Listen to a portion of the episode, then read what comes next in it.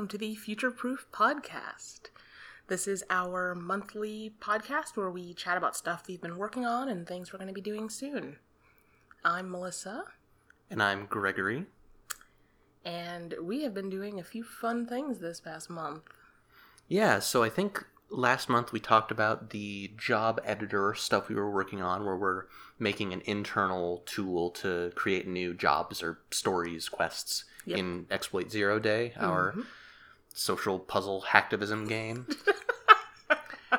uh, and we ran into a few uh, roadblocks there where basically there's just a lot of interconnected bits on jobs. Yeah. Like there's jobs and there's messages in jobs, and each message has some choices, and the choices lead to other things, etc. And it proved real complicated to do using Django, which is our backend uh, web system. Mm-hmm.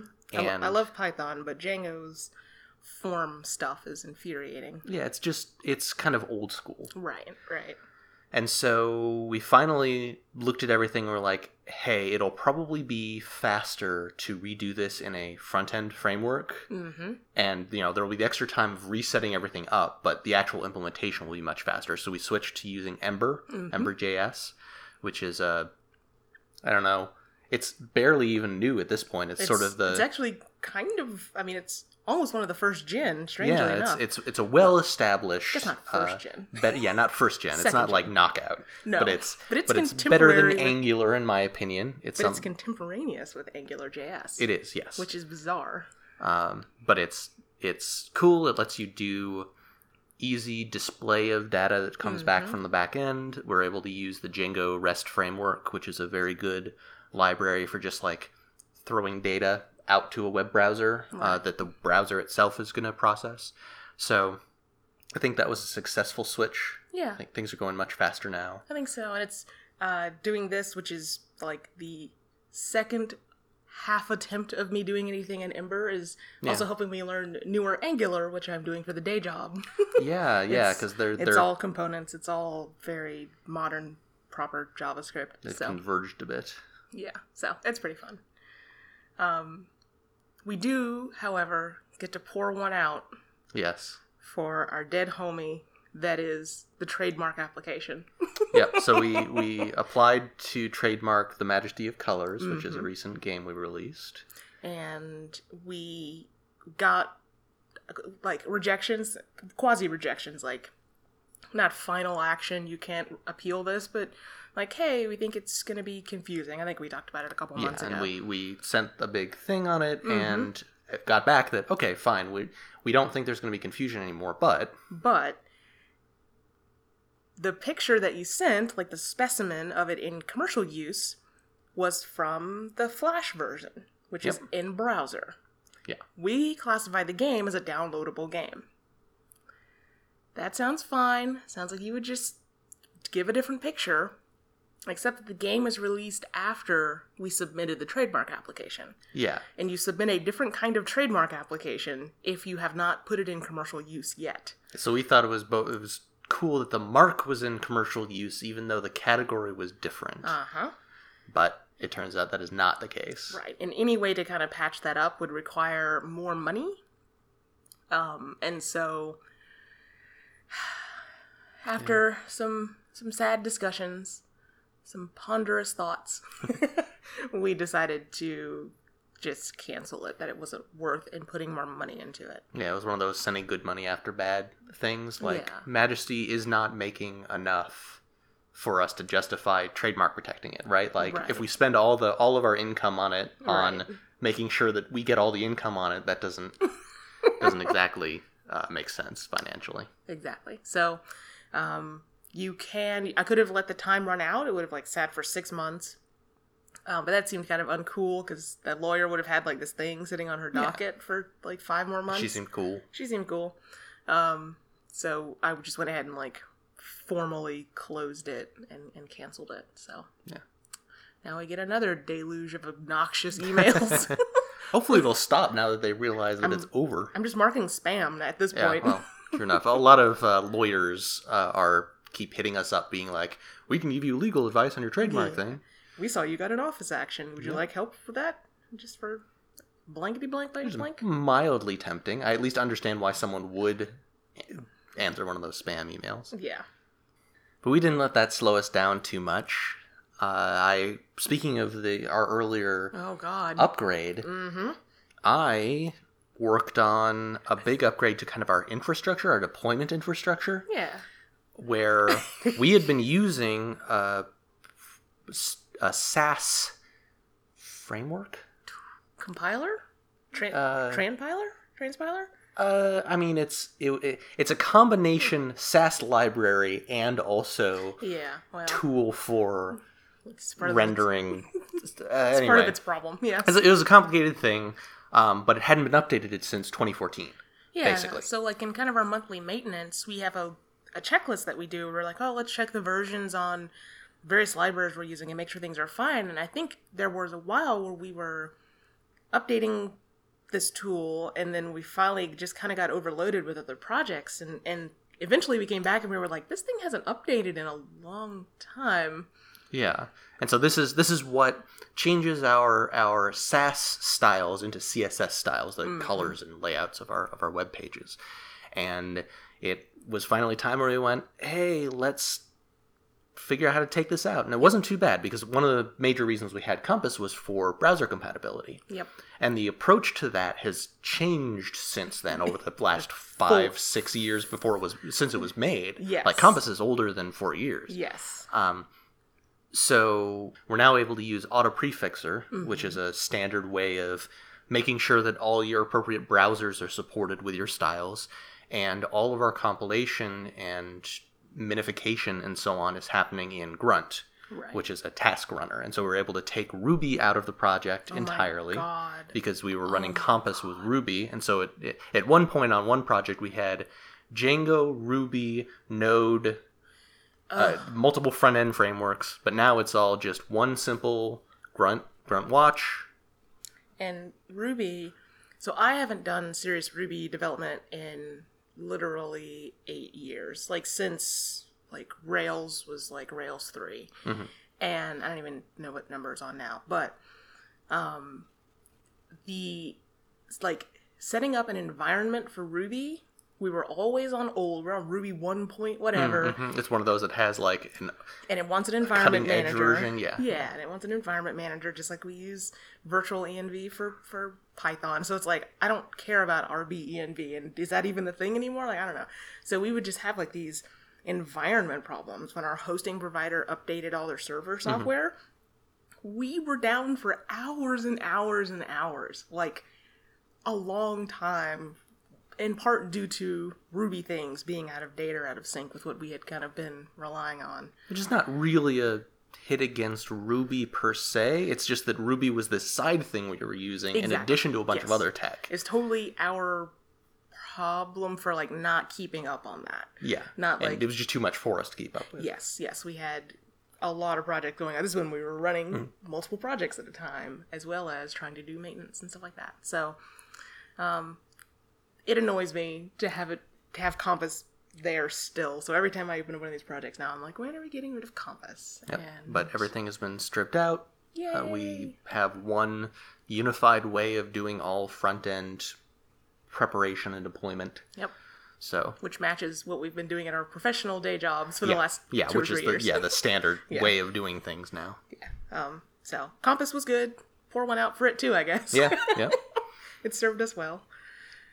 Um, and the latest big, last big thing we've been working on has been um, a one shot that we're going to be running at the end of this month.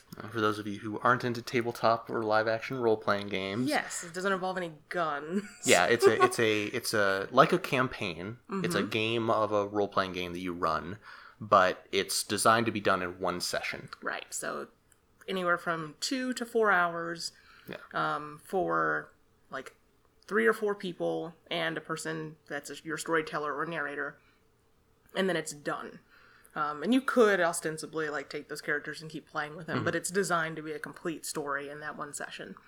Um, and so the kind of in vogue thing is uh, to do this on Twitch. Yeah, we're using it to promote Rosette Diceless, which Mm-hmm. is our consensus based role playing system.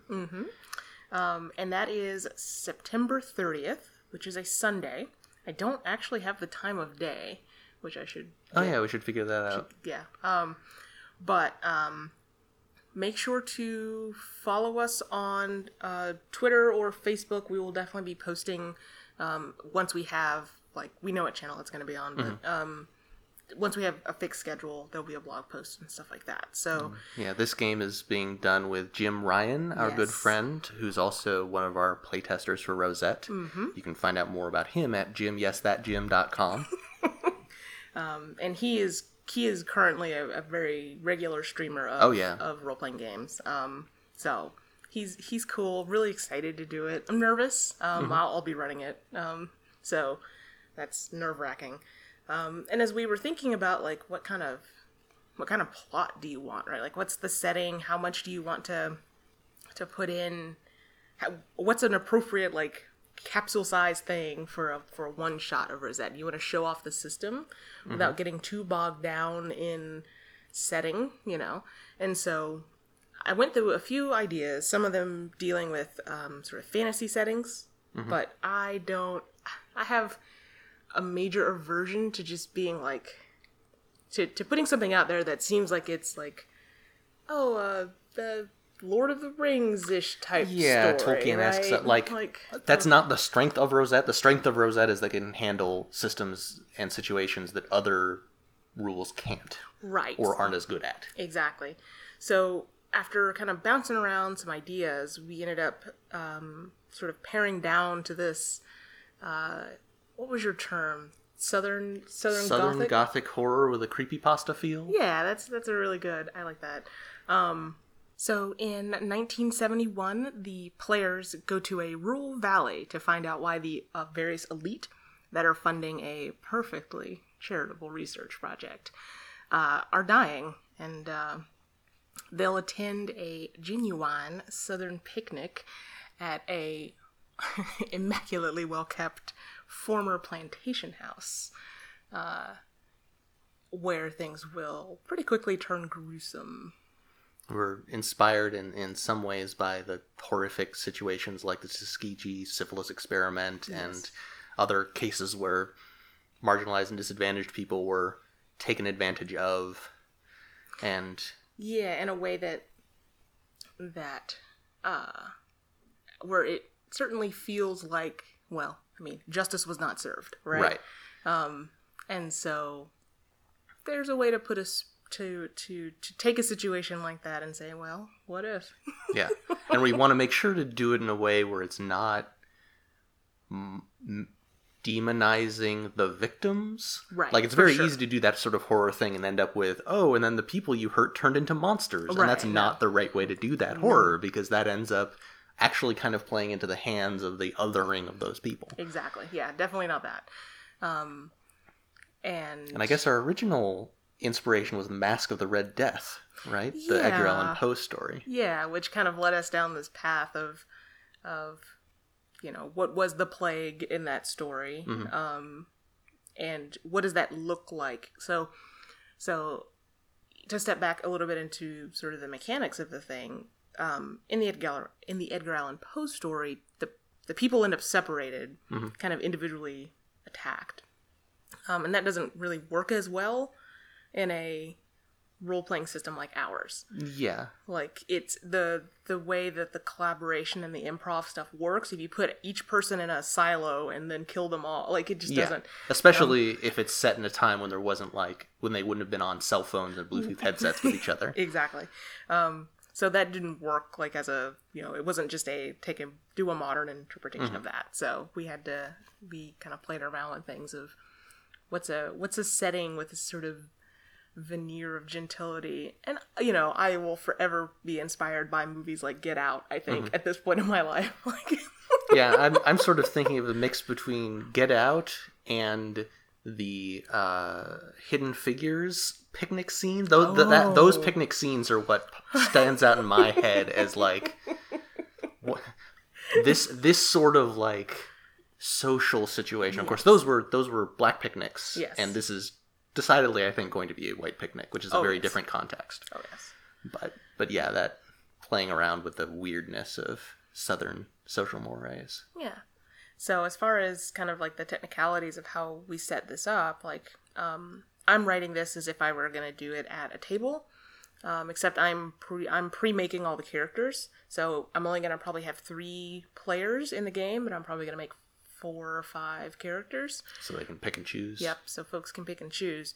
Um, but I'll have you know most of the beats set up. I'll have the kind of the conflict design, and we've we've posted some stuff before about um, conflict design, including one of my very overwritten conflicts. Probably, I don't know there was overwritten. I, I think that detail. you you prepare more than I do when it comes to preparing game sessions and conflict and so on. Yeah. So um, a mixture of notes, pre-gen characters, a little bit of uh, stuff using the roll twenty tool.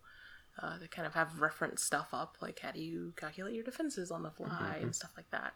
Um, so I'll be doing a lot of that this weekend, kind of like getting the final bits of that nailed down. So Cool. Looking forward to probably spectating. Maybe I'll end up being roped into being a player too. We'll see. you might be in chat helping answer questions. Yeah, sure. I'm, I'd be happy to be an assistant DM. All right. Well, you can, as usual, find all of our stuff over at futureproofgames.com. You can find us over on Twitter at PlayFutureproof and on Facebook as Futureproof Games. Hit us up in the comments if you've got any questions, if you've got any suggestions for tech or for one shot ideas, or if you want us to run a one shot on your streaming channel. Yep. We are happy to do so. We're we'd love to get Rosette in front of as many eyes as we can. Despite my nervousness at this at doing this, I'm, Yes. yes. Our theme music is Juparo by Broke for Free, which is available under a Creative Commons Attribution 3.0 license.